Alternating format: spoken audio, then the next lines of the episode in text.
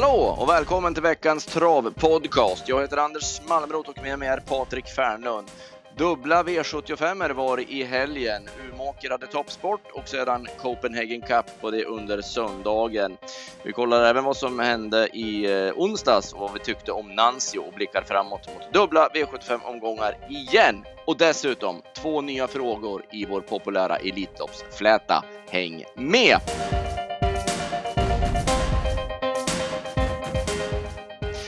Umeåker och vi börjar som vi bör göra, V75 1.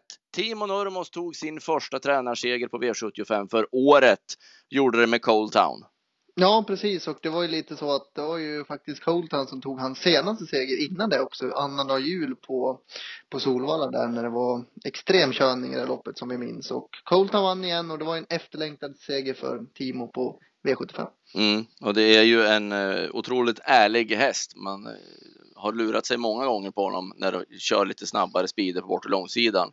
Att han är slagen, men han tar alltid fram gnistan när urryckarna får ur rörerna och han, han, är, han är otroligt bra, det är bara så.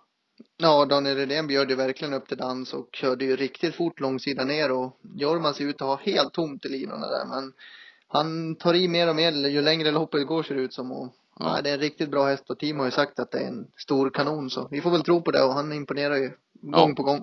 Och nu visar han också, det var första gången han övernattade nu också, att han klarade av den proceduren med bravur. Eh, bra tvåa var Stein Daylight. Mycket bra. Han har ju verkligen hittat sin superform igen. Han har gjort fyra lopp. Riktigt, riktigt fina lopp i rad igen och nej, Stein vinner när som helst. Han gör oerhört fina lopp. Mm. Och vi vet ju hur han brukar värma och så också att det, han ser aldrig rolig ut innan loppen men han tar sig alltid samman när det blir lopp. Ja, det var mycket snack igår om att han värmde så pass dåligt där, såg jag på tv. Men då måste man ju veta hur han brukar se ut också. Det är det som är viktigt. Då. Jag, tyckte inte, jag tyckte inte det var någon skillnad på honom från den här gången till någon annan gång. Nej. Talk to talk eh, fortsätter att hålla bra form också. Ja, jämn och stabil och gjorde, ja, var en bra tredjeplats. Mm. Det är ju ännu lite vassare när man rycker bak skorna sen också. Hade förväntat mig lite mer rockigt set kanske. Ja, han var lite seg och det tyckte Daniel Redén också, men han behövde en urblåsare det blev ju aldrig något riktigt lopp eh, i Örebro så att det kanske var det här som öppnade upp ögonen på honom. Och han bäst barfota runt om också. Så är det ju absolut. Sen var det två äldre män som såg väldigt fina ut som inte fick chansen. Ja, precis. Det var ju Krickens Ede, Hans Strömbergs häst där efter lite byten av hage. Krickens Ede har alltid gått med omtraktpiraten i hagen här med Rättvik men Hans har faktiskt splittrat på dem nu och eh, det verkar som att Kricken har tänt till lite av det. Han går som aldrig förr och såg ju väldigt laddad ut som fastlåst. Han har varit kuvad tidigare i livet och nu är han kung i en annan hage. Nu är han kung i en annan hage och mm. ja, han är kung på banan ser det ut som också nästan. Han ser ju bättre ut än någonsin. Mm. Och så kung Tull som eh, vi kommer att få ta någonstans där uppe på en dubbelomgång kanske. Han såg ja, jättebra precis. ut för att vara den hästen. Då tar vi han på Dannero eller någonting och så tar vi Kricken på Rättvik en måndagstrav framöver. Så gör vi, så gör vi. V75 2 blev ett eh, lite annorlunda lopp. Erik Adelsson var inne på att göra en fräckis från start i och med att det var två strykningar på, på vingen så skulle han försöka komma före Robert Berg men det blev lite häx efter 100 meter där han kom inte riktigt fram och sen tappade han travet i kurvan. Ja, han har ju haft lite problem med kurvorna hästen också och vi ska veta att Haggentoy är en väldigt kapabel häst men jag vet sedan tidigare i Kajses regi att det var väldigt mycket för körproblem på den där kanten och det kanske är något sånt också som jag ser påmint för det var faktiskt dubbla galopper. Mm. Det han hoppade igen i sista sväng också. Det ska vi säga, det var många som var lite skeptiska ändå till, för det var löst på Umeåker. Det var ingen snabb bana och det var många som hade problem. Vi såg att det var väldigt mycket galopper under dagen. Ja. Eh, så att de hade problem med underlaget, många hästar. Hade man inte riktigt i ordning på det och behövde extremt mycket fäste, då blev det galopp istället. Och var det Timo Nurmo som tog första tränarseger i år på V75 så tog Hanna Olofsson livets första tränarseger på V75. Ja, det var ju jäkligt kul för henne ändå för hon har ju fin snurr på hästarna och visar hon eh, bra körhand också runt sista sväng för Quattro Lane hade ju också lite problem. I den kurvan var det ju där de flesta galopperade i sista sväng. Ja, det var lite fiskgratäng, det var lite ben överallt. Ja. Men, men eh, Hanna och hästen redde ut det där och det var bra gjort faktiskt och styrkemässigt så var det ju stora plus. Om man tittar på när steget när Quattro gick över målen, den bara ökade hela vägen in. Han, han gick 50 meter efter mål var han otroligt fort alltså. Det var jäkla ordning på Quattro Han såg jättefin ut. Ja, Eder det var Bob, eh, klart. ja, det var bra. Och Eder Bob gjorde bra ändå tyckte jag utvändigt också. Ja, jättebra. Det var klart mer smakande. Andra plats. Mm. Av de övriga var det väl inte så mycket att skriva hem om i det här loppet. Nej. Eh, avdelning tre sedan då, det var ju Guldbjörken och många väldigt bra hästar och det blev långklivaren Nahar som var starkast över upploppet. Hur många steg tror du att han tog över upploppet? Ja, Tre. Nej, ja, ja, ja det, och det var nog liknande ungefär. Om man får, om man får göra en metafor ungefär så var det, Ja, det var tre steg såg det ut som. Det var, nej, han är extremt bra när han är i det här slaget och det är imponerande av Robert eftersom han flo- floppade i Finland. Berg var inte alls orolig och menade att det här kommer ju bli en bra insats på i Guldbjörken och det jag tycker det visar på yrkesskicklighet. mm, det gör det verkligen. Att eh, ta ut den en vecka efteråt när alla andra funderar om hur det är möjligt. Och så levererar han på det här sättet och rycker skorna och bara tar ner de här hästarna över upploppet. Så att han är ju i fas för att vara med i Elitloppet, det visar han ju. Ja, och Nose Nothing var jättebra som tvåa. Där gick man ju från järnskor till barfota runt om och jag tyckte han gjorde ett topplopp. Ja, det gjorde han. Och det är ju millimeter därifrån att han ska komma ner. För det, Going for Gold Sass är lite för snabb. eh, För att han svarade ju ut då Nose Nothing när han är på väg ner, Olsson. Så kommer svängen där också. Och så kommer han svängarna så han fick ta upp han. För från ledningen då hade de fått det de gjort och tagit ner Nose Nothing. Då vinner nog han. Det tror jag också. Då hade han varit väldigt het för Elitloppet. Jag tycker fortfarande att skulle man bjuda in den som en av de sista hästarna skulle inte jag säga något om det. Nej. Eh, Pandemotör var trea efter att ha fått vandra utvändigt ledaren ett varv. Ja, han såg eh, fin ut. Örjan var nöjd och Stefan var lyrisk. Så det var som det brukar vara och han såg jättefin ut. Ja, det var ju första loppet på 12 månader, så man kan inte begära mycket mer ändå. Han, han tog sig i mål på ett bra sätt och vi får väl höra rapporterna efter hur, hur han tog loppet. Men eh, nog kommer han att vara med i diskussionerna om Elitloppsplats också. Det är nog givet. Det tror jag. Mm. Eh, av de övriga tänkte jag på Bear Summit som såg Mm. otroligt lavad ut. Han körde invändigt Erik Men och han fick aldrig fritt. Eh, Sista 30 typ fick han fritt längst ut i banan och sköt till bra. Eh, det var lite läckert intryck på Bear Summit så han var ju med i eh, lilla Elitloppet Sweden Cup i fjol. Se om det kanske är något liknande i år igen om man vill vara med eller om det är för lite pengar vad man tycker med hästen. Men det är väl den nivån på Bear Summit. Ja, och vi vet ju att Salmen alltid hyllar den här hästen gränslöst också. Så han kanske har hittat formen igen nu. Ja, det, det såg ut så i alla fall. Ja. Eh, V75 4 så fick vi en uppvisning av Love Dancer. Han var inte snabbast ur groparna, men han var snabbast efter 50 meter. Tog sig förbi Cashem. Ja, vi hade ju spetsstriden att en av de två eller tre som skulle spetsa trodde vi skulle ja, ha bra chans att vinna loppet och eh, Love Dancer har vi alltid följt och jagat vi på tjänsten och nu fick han, nu fick han allt på samma, allt på samma kort. Han vann ju på ett fenomenalt sätt. Ja, han fick bara trumma på. Han tyckte det var kul att vara ute på 1600 meter också. Sen var det ingen häst i närheten heller. För någon gång har man ju ställt sig när han har blivit hästtest och lite mjölksyra och så där så hur det är med eh, moralen på Love Dancer. Men nu var han ju så mycket bättre än alla andra så att det behövde ju aldrig bli någon sån fråga. Nej, jag håller med dig. Någon gång har ju moralen varit det tveksamma, men kapacitet och att vi vet att han kunde göra, kunde göra insatsen han gjorde, det har vi vetat. Men Mm. nu fick han, ja, fick allt att stämma helt enkelt. Mm. Annars var det, ja, det är sällan man ser sådana här lopp på V75 och det var fyra felfria. Ja, helt otroligt. Och Queerfish galopperar dubbelt, men han måste gått bra fort mellan galoppen. Ja, jag hade 11 ett varv. Mm. Eh, om vi sen jämför det sen, men Coolkeeper avslutade 11 eh, sista varvet i sitt lopp. Om man då översätter det till Queerfish i den klassen eh, Queerfish är så kan man förstå hur bra prestationen var på Queerfish. Den var ju, ja, det var ruskigt alltså. Den sköljde över dem där på bortre långsidan och var ju hur långt efter som helst. Men det blev väl det blev väl lite stumt till slut så. Han får väl slicka såren nu då till finalen, men vi kommer nog få se en väldigt bra Queerfish i Elitloppshelgen. Cashen tror jag inte riktigt trivdes på banan. Det kändes inte som att han fick det alls att stämma någon gång där. Galoppen kom ju väldigt väntat också. Mm. De flesta av Roberts hästar presterade ju väldigt bra, men inte Cashem och han, kom nog inte riktigt överens med. Det såg ut som han sprang och grävde ner sig bara. Vi kommer till en häst i nästa lopp som presterar bra. Ja, det, vi, vi, vi bläddrar då så får Ja, vi vi ta det bläddrar. loppet. Nu ja, kan du ha show. det var, det var ett, ett mycket trevligt lopp. Nej, Det, det, det är ju inte klokt vad spännande det är att få vara med på en sån här häst och så vinna på V75. Ja, han är ju så liten och härlig och ärlig på alla sätt och vis att eh, man blir lite tårögd när man ser dem. Nu ska vi, nu ska vi nämna att du är med delägare i Digital Collection också. Så, Ja, så att alla ja. förstår det. Ja, vi är ju åtta stycken som är med på honom.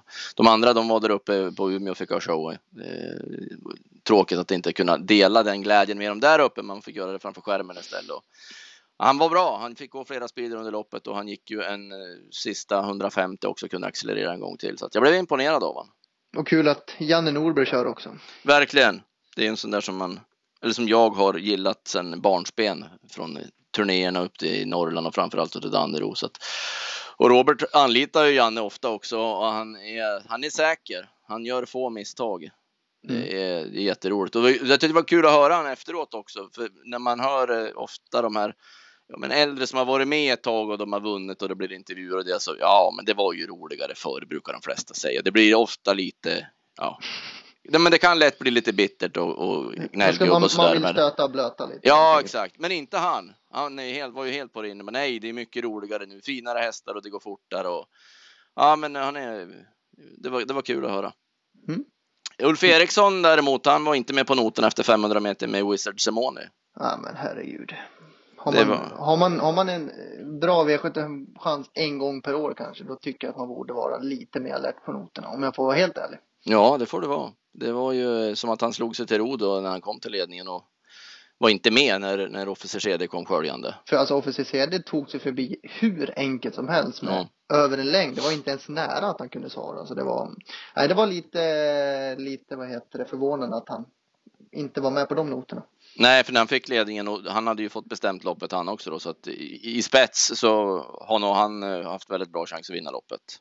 Nu fick han ju, Simon är, han är lite stegig av sig också, så han är inte den ultraspidiga typen heller. Så att Ulf Nej. borde varit med på det där och dragit lite hårdare tempo. mm, nu fick han istället ta positionen utvändigt ledaren istället och ta ner den och bli avslagen Ja. sista 75. Så att det blev lite annorlunda.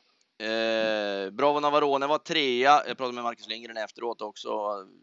Styrningen när han svarade ut Digital Collection också. Men han var ju övertygad om att Robert Berg hade släppt till Janne Norberg om han hade låtit Digital Collection komma fram och då hade han suttit utvändigt ledaren i alla fall. Så att, och det, det, har man den känslan så är det klart han ska köra så. Det är vore ju korkat annars. Så att, eh, nu fick han gå ner i rygg på Officer och han fick ju en tredje plats på det hela. Så att, det är en fin häst Bravo Navarone i alla fall. Han, är, han har framtiden för sig. Absolut. Eh, V75 6 var ju, ja Guldbjörken var ju bra, men det här var väl ändå kanske lite mera kittlande med lite nya namn, framförallt av Creatine. Men det blev inget sånt lopp som eh, kittlade så eftersom de satt nöjda där bak i kön och Coolkeeper fick styra och ställa i spets. Ja, det är lätt i efterhand, så brukar man ju kunna säga, men det var väl faktiskt lite, det här lutar åt också. Coolkeeper i spets, Mm. Berg vill inte offra, Örjan skulle köra snällt och det fanns inte så många som ville göra så mycket i loppet och Coolkeeper gjorde ju en fantastisk insats jag tycker det är en topphäst men Det, det ja. loppet blev ju kanske inte jätteroligt i publikens smak. Nej, det blev det ju inte för det. eh, Det var ju de tre som var där framme som blev etta, tvåa, tre också. Special Top Gear gjorde ju en väldigt bra lopp som tvåa mot de här för första gången så, men eh, de här, ja, som framförallt då Creatin floppade ju i den här starten. Men det blev ju som Robert sa efteråt också mycket nytt och konstigt för han och han pullade ju stenhårt första varvet i rygg också. Han pullade även i provstarten ska vi tala om också så det var, nej det blev nog bara fel för han. Jag tror inte vi ska ta så jättehårt på den insatsen. Nej, vi får se vart. Nu blev det ju inte Åby till på lördag som han var inne på först då efter loppet. Utan Nej. eh, vi får se vad nästa eh, vad nästa uppgift blir. Men eh, 1600 meter och framspår vore väl att fra- föredra då, så att han får visa att han har, om han har Elitloppet att göra. Så, för han måste ju visa upp sig här hemma. Det går ju inte bara att eh, komma med gamla meriter. Man måste ju ha färskvara på formen också. Nimbus det såg fin ut. Ja, det var ju verkligen eh, som du skrev efter snacket också, den man tog med sig bakom. Örjan gjorde ju, han körde ju ingenting med han. Han var ju helt obrukad i mål. Ja. För, för han kunde ju inte bli något annat heller, för han, det var ju tidigt att gå på då varvet kvar och han satt kvar nu och han kunde inte bli något annat än fyra. Men han såg ju fruktansvärt fin ut. Jag tycker han ser mycket mer harmonisk ut nu och samlad och Ja, allting är, helhets, helhetsintrycket är mycket bättre. ja. Och det var ju det verkligen. vi såg i jobbet på Solvalla där också med Pandemontör. Det var ingen skräll att han skulle se fin ut. Nej. Eh, och sen en som eh, jag tänkte på som man kan ta med sig ändå. Han har ju ingen bra formrad, men Rocca Kudo är på Mm. gång att hitta toppformen igen. Han gick otroligt bra sista 400 långt ut i spåren och var på linje med Nimbus CD och, och slog av Rod Stewart. Så att, eh, nej, och Jimmy Evans satt fast. ja, det, det var några sådana här bakom som man ändå kan tänka på framöver. Jo. Och så avslutningen som eh, blev eh, rätt sömnig. Det hände inte så mycket i loppet när bärgaren gick fram och sattes utvändigt med Montour på hot deposit. Nej, han, ja, han vann knappt men säkert.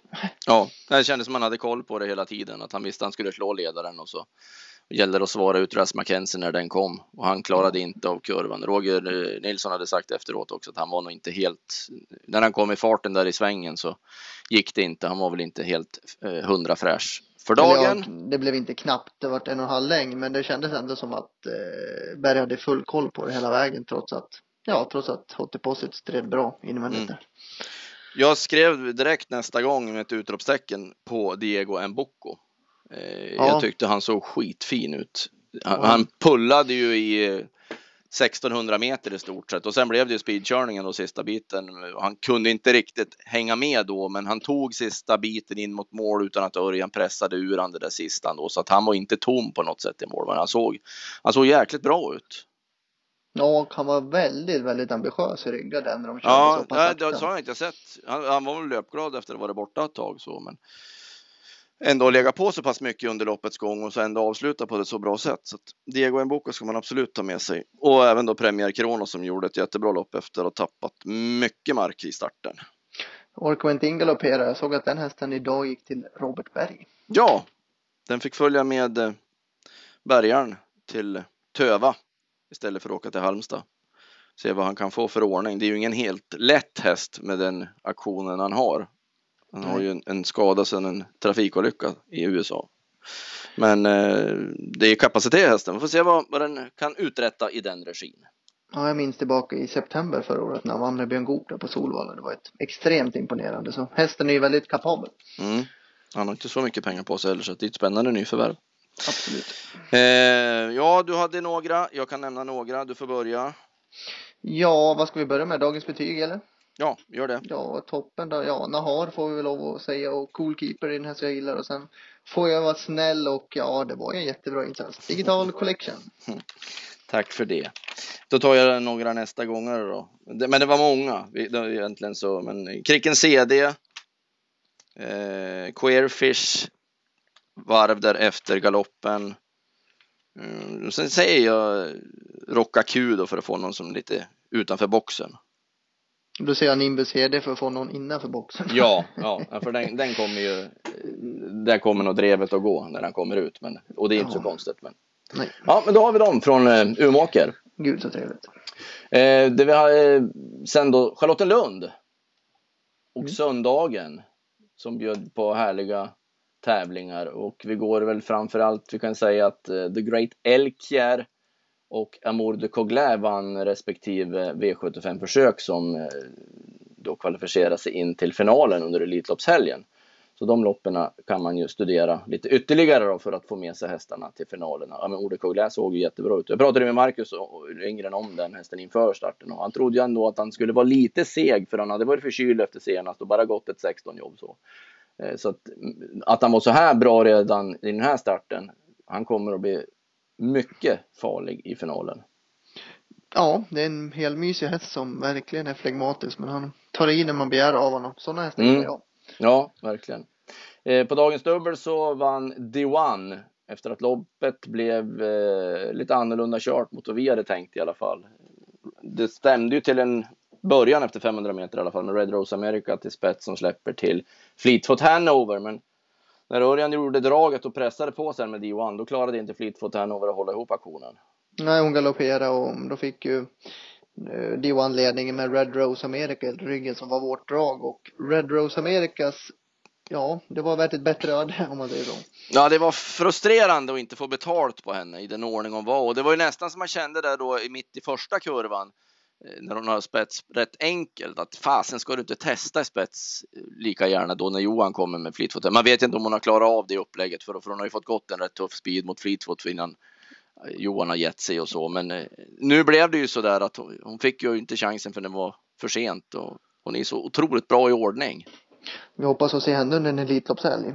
Ja, men nu har hon ju avslöjats lite grann. Det var ju som efter galoppen Mm. senast och intrycket och man hade kunnat få betalt den här gången. Men ja, ja, Mm. det är ju, det är ju de här loppen. Det är ju storeliten och det som hon är med i och det, det är ju tufft så att vi kanske får en chans till då. Men eh, The One i ledningen, hon är inte lätt heller att slå. Nej, hon vann ju säkert. Örjan hade ju kontroll även om det blev lite hårt. Men ja, hon är fin tycker jag. Hon var ju Mm. inte speciellt bra på Åby, men de hade väl varit lite snälla mot henne i träningen då. Mm. Och tuffa till den nu och jag tyckte det var bättre bett i henne den här gången. Mm. Och så är hon ju mycket bättre när de går i ledningen. Det tycker ja, jag. det är absolut. Absolut. Helt klart. Helt klart. Det avslutades med Copenhagen Cup och vilket otroligt bra lopp det blev. 10 Världsrekord. blankt, världsrekord så det sjöng om det. Ja, det- Eh, och det blev eh, Banks till ledningen och Johnny Takter struntade i det. Han bara körde förbi med Maven. Han tog över och eh, Mikael Larsen hade ingen tanke på att svara och Maven såg ut som en rund miljon och runt sista sväng var det bara en häst på banan men det blev stumma ben till slut och det kan man väl förstå när man ser tiden och Maven föll med flaggan i topp och det är tufft att springa världsrekordtid och inte få vinna. Ja, 10 blankt full väg på Maven alltså. Det, det är inte klokt. Och hon var ju lite rappare nu också. När Jimmy hade ju tuffat till i träningen och man hade bantat ner henne och gått med en munkorg och allt möjligt. Och sen hade man även bytt huvudlag nu då. Eh, det var ju kåpor istället för norskt på henne så att hon var ju lite preppad inför det här och det slog ju verkligen väl ut. Jonny sa efteråt att han var lite gramse på italienaren Gabriel Gellomini Att han trodde han skulle få överta med Voltici de Myrt. Men det var ju bara en liten bit han körde till. Sen, men det är klart, hon blev ju lite vass efter det. Men det kändes som att det var Jonny som höll uppe farten hela tiden. Kanske inte ville dra i henne heller. Kanske Nej. tyckte att det var bättre att låta henne springa på med det nya huvudlaget och inte behöva bråka med henne heller. Men det finns få hästar alltså som man ser som rör sig så lätt och energisnålt som Maven gör på en travbana. Det är Mm. oerhört läckert att se. Det var jäkligt kul ändå att se henne i det här skicket Ja, nu efter att ja nu, är, lite- nu är det ju, nu är det ju Elitloppsfeeling på henne. Ja, alltså. ja. Ja. Omsätta det här till en eh, snabb sex, eh, eller bana på Solvalla över milen. 08 och 9. Ja, hon är, hon nu då, ja, från spel, kanske inte blir så lätt att komma till ledningen i, i för hon är inte speciellt startsnabb så. Hon, hon är ju medel, men hon är ju ingen blixt från start. Men med ett lopp på rulle och till 300 kvar. Så den kurvan hon gick redan i fjol och nu, hon är ju mycket, mycket bättre nu i år. Så, Ja, hon är ju bättre ja, sen hon bytte regi där hon springer Ja. rakare nu och ser Ja, bättre ni, ut. Så. verkligen. Nej, hon är en het Elitloppskandidat, absolut. Eh, Robert Bi verkar ju man inte så sugna på att eh, prova Elitloppet i år i alla fall. Det nog rätt klokt. Ja, han är ju inte någon en, eh, utpräglad sprintertyp, det är han ju inte. Han är inte snabb från start och han eh, kommer att få slita ont två hit på 1600 meter samma dag redan i år. Mm. Då kan han väl sikta på jubileumspokalen i så fall kanske. Och sådana lopp innan han laddas för vintermeetinget. Så att, nej, det lät ju verkligen som avslag på att få Robert. Men det, det hade ju varit jäkligt om man kan, om på något vis kan få dem ändå och tänka om en repa till för det är en så pass imponerande vinnare i alla fall. Det är så flott häst Robert Bie när man ser han upp i, i provstarten och upp mot vingen också. Så. Han är ju väldigt flott. Mm. Ja, det är en klasshäst. Ja, det är det verkligen. Det är det. Support Justice är inget riktigt drag i tycker Gary Vega där. Nej, och han kan- var ju inne på att ändra lite grann till Elitloppet, inte så lite heller. Han ska inte, han ska sätta på ett helstängt och rycka skon. Ja, han hade redan nu bestämt sig för att bli för balans i Elitloppet. Det var Det ju... kändes desperat. Ja, men, han, men det kan man ju förstå också. Alltså det är ju, det är ju Ja, absolut. det, är ju stenhårt. Alltså han går 10 och 4 och han tar sista femte. Men han är ju inte med i matchen när tåget går riktigt och det går ju inte. Han är ju chanslös i ett Elitlopp om inte han får upp speeden i benen. Men han har ju någon eh, vecka att fila upp han lite grann och så helstängt och barfota runt om. Det blir ju nya grejer så att jag tror inte man ska räkna ut han på något sätt i alla fall. För kan han Mm. springa på det här sättet ändå och inte inte vara riktigt hundra toppad så, så Ja. kan han mycket bättre. Men eh, Ja. ja, Ja, du springer inte 10 och 4 om du är formlös i alla fall. nej, nej, nej, nej, nej, men det finns ju växlar att göra på honom. Ja, precis. Helt rätt. det är ju bra så i alla fall. Däremot blev man ju lite fundersam när man såg BB Sugarlight och man hör Peter Untersteiner efteråt och som inte var nöjd med hur han kändes i kurvorna och ett veterinärbesök och så. Nej, det var inte roligt. Det var inte det man ville höra. Nej, nu kanske det inte är några stora grejer och det finns ju tid att hinna med det här nu då direkt imorgon. Han blir kort i steget ibland alltså. Ja, han, han- är, han- är ju bättre på innerspår. Det var ju, ja, Momarken funkar ju inte i kurven. Det här blev lite grann som Momarken. Det är ju speciella svängar på Lunden också. Han fixar inte det. Nej, och sen går han väl bäst framme också. På, in, på innerspår är Ja. väl hans grej. Så är det ju. Voltige der Myrt borde komma till Elitloppet i alla fall. Vilken eh, otroligt bra häst.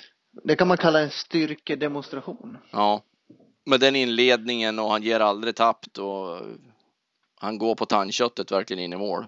Otroligt Ja. bra. Ja, han kämpar på storstilat och det är ju en det är ju ett färgstarkt ekipage. Det är en väldigt ung kusk där också. Jag tror att han är 24-25 år eller något sånt där tror jag. Ja, man knappt, knappt inte tror jag. Nej, jag tror inte han är det, men i alla fall, han är där kring och han är ju Ja, han är ju lovande vad man säger vara med i de här sammanhangen och det, jag tycker inte han kör något konstigt eller knepigt över- överhuvudtaget. Han tog sig fram och testade lite grann och bara kolla som på Jonny nu också. Men sen är det ju inget tok över det hela utan han Nej. sitter ju där och, och det var samma på Åby också. Det är ändå nu första gången han kommer på de här banorna som vi har här så att han ger väldigt gott intryck tycker jag. Kan han få ett bra spår i ett Elitloppsförsök, då kan det bli åka av. Ja. Får se om man tar ställning då i staben hur man gör med Banks. Nu var det ju fel distans för honom, men han visade ju att det här var ju inte hans likör riktigt mot de här hästarna på full väg. Blir en helt annan sak om man får komma ut över sprinterdistans och med hans startsamhet. Undrar om det finns många i världen som är startsnabbare. Mm, jag ska klura på det. Jag ska googla imorgon ska jag komma med en lista. Men det kanske inte blir någon lista. Ja, jag vill gärna ha tio namn. Då är imponerad om Nej, du bjud- om du bjuder på den. Tio namn. ja, Ja, jag får klura på den. klura på den du. Mm. Eh, det var Lunden och det blev bra betalt också. Så det- var ju en eh, bra, rolig spelomgång. Absolut. Och får vi blicka framåt mot eh, dubbla V7 även till helgen och se var det landar någonstans. Eh, onsdagen måste vi prata om också då som var på Solvalla där de hade en eh, hel egen tävlingsdag igen. Och du var på plats och kände vad då? Det kändes jättebra. Fint väder, en hel del folk och fina hästar och sköna dueller. Och, nej, jag njöt i fulla drag. Jag tyckte det var Solvalla är bäst när de kör själva. Nu fick man ju känna på hur, hur det är en egen omgång. Det var ju ett tag som man fick det. Och, nej, det är ju helt överlägset. Ja, det är... Inget ja, stress. Nej, det men kändes eh, lugnt. Det som är problemet är ju att man, jag tycker att man skulle ha försökt på V8 och behållit expressupplägget. Eh, För det blir eh, lite för, jag menar man har fått in det för tv-publiken.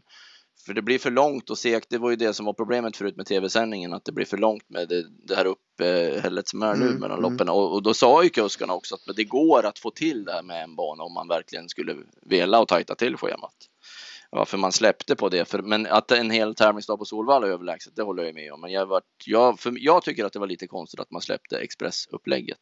Mm. Eh, men eh, det var otroligt fina lopp i alla fall.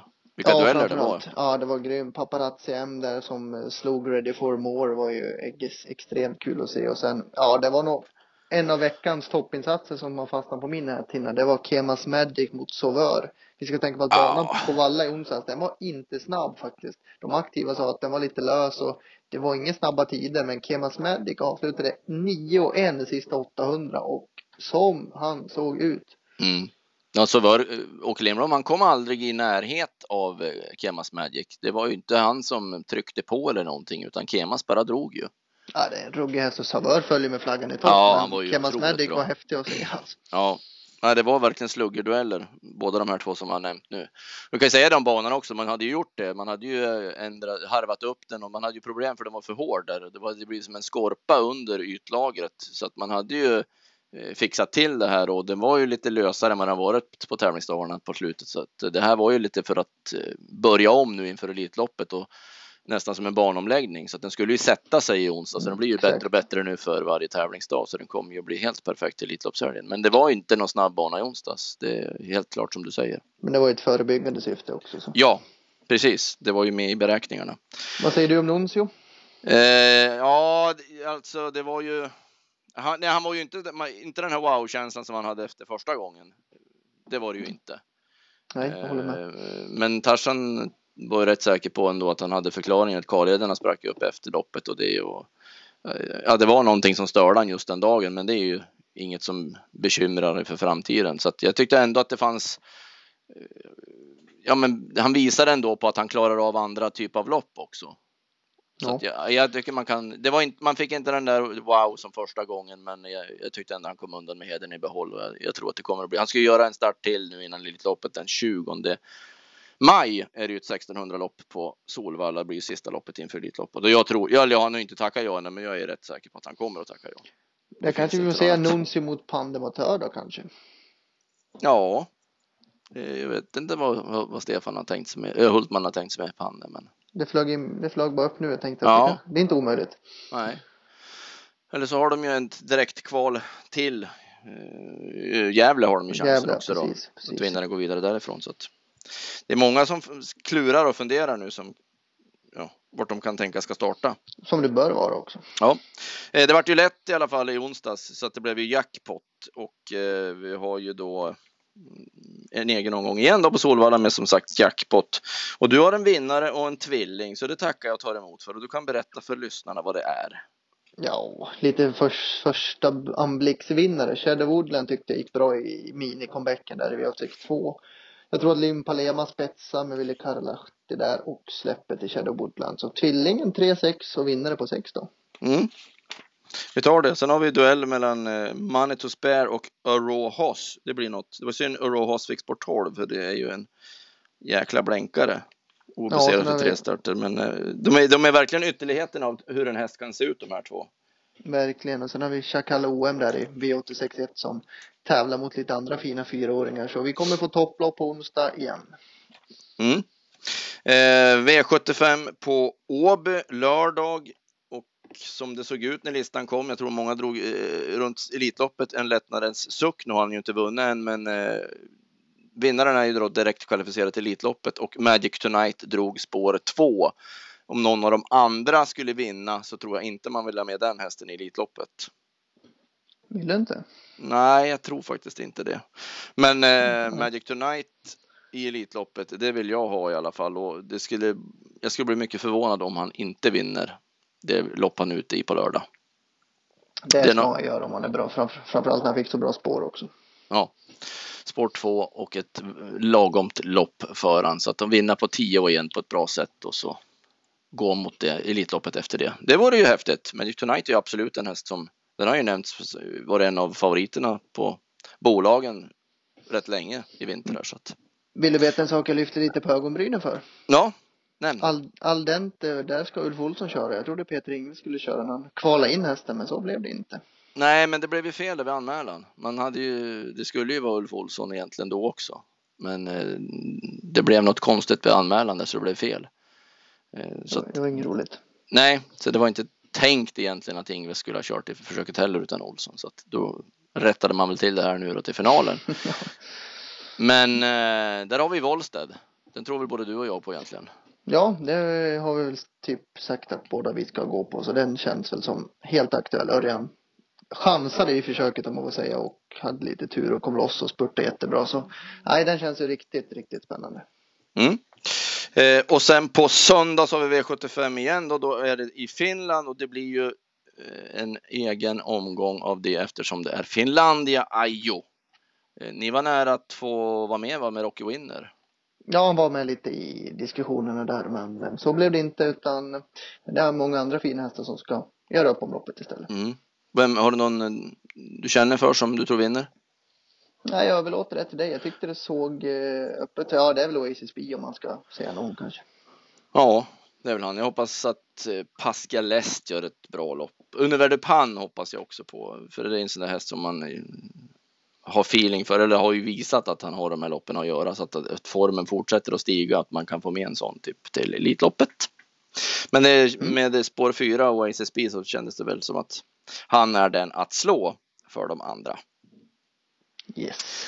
Eh, Det var det vi hade om trav och elitlopp. Nu ska vi gå över då till eh, Elitloppsflätan och jag ska dra två nya ledtrådar som kommer att ge två nya bokstäver i Hästen jag söker som ju är då en rubrik i försöksvinnare i ägardress. Ett hästnamn som har varit med i Elitloppet som ni ska få fram.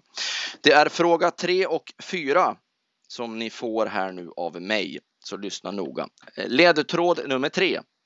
2009 startade en häst från Nya Zeeland. Denne kusks förnamn delas av en lärling som jobbar hos Björn Goop. Vi söker första bokstaven i denne lärlings efternamn. Jag kan dra den en gång till eftersom det är ganska lång. Det är lite melodikryss över det här också. 2009 startade en häst från Nya Zeeland i Elitloppet. Dennes kusks förnamn delas av en lärling som jobbar hos Björn Goop. Vi söker första bokstaven i denne lärlings efternamn. Ledtråd 4. 1990 vann Mac Lobel Elitloppet.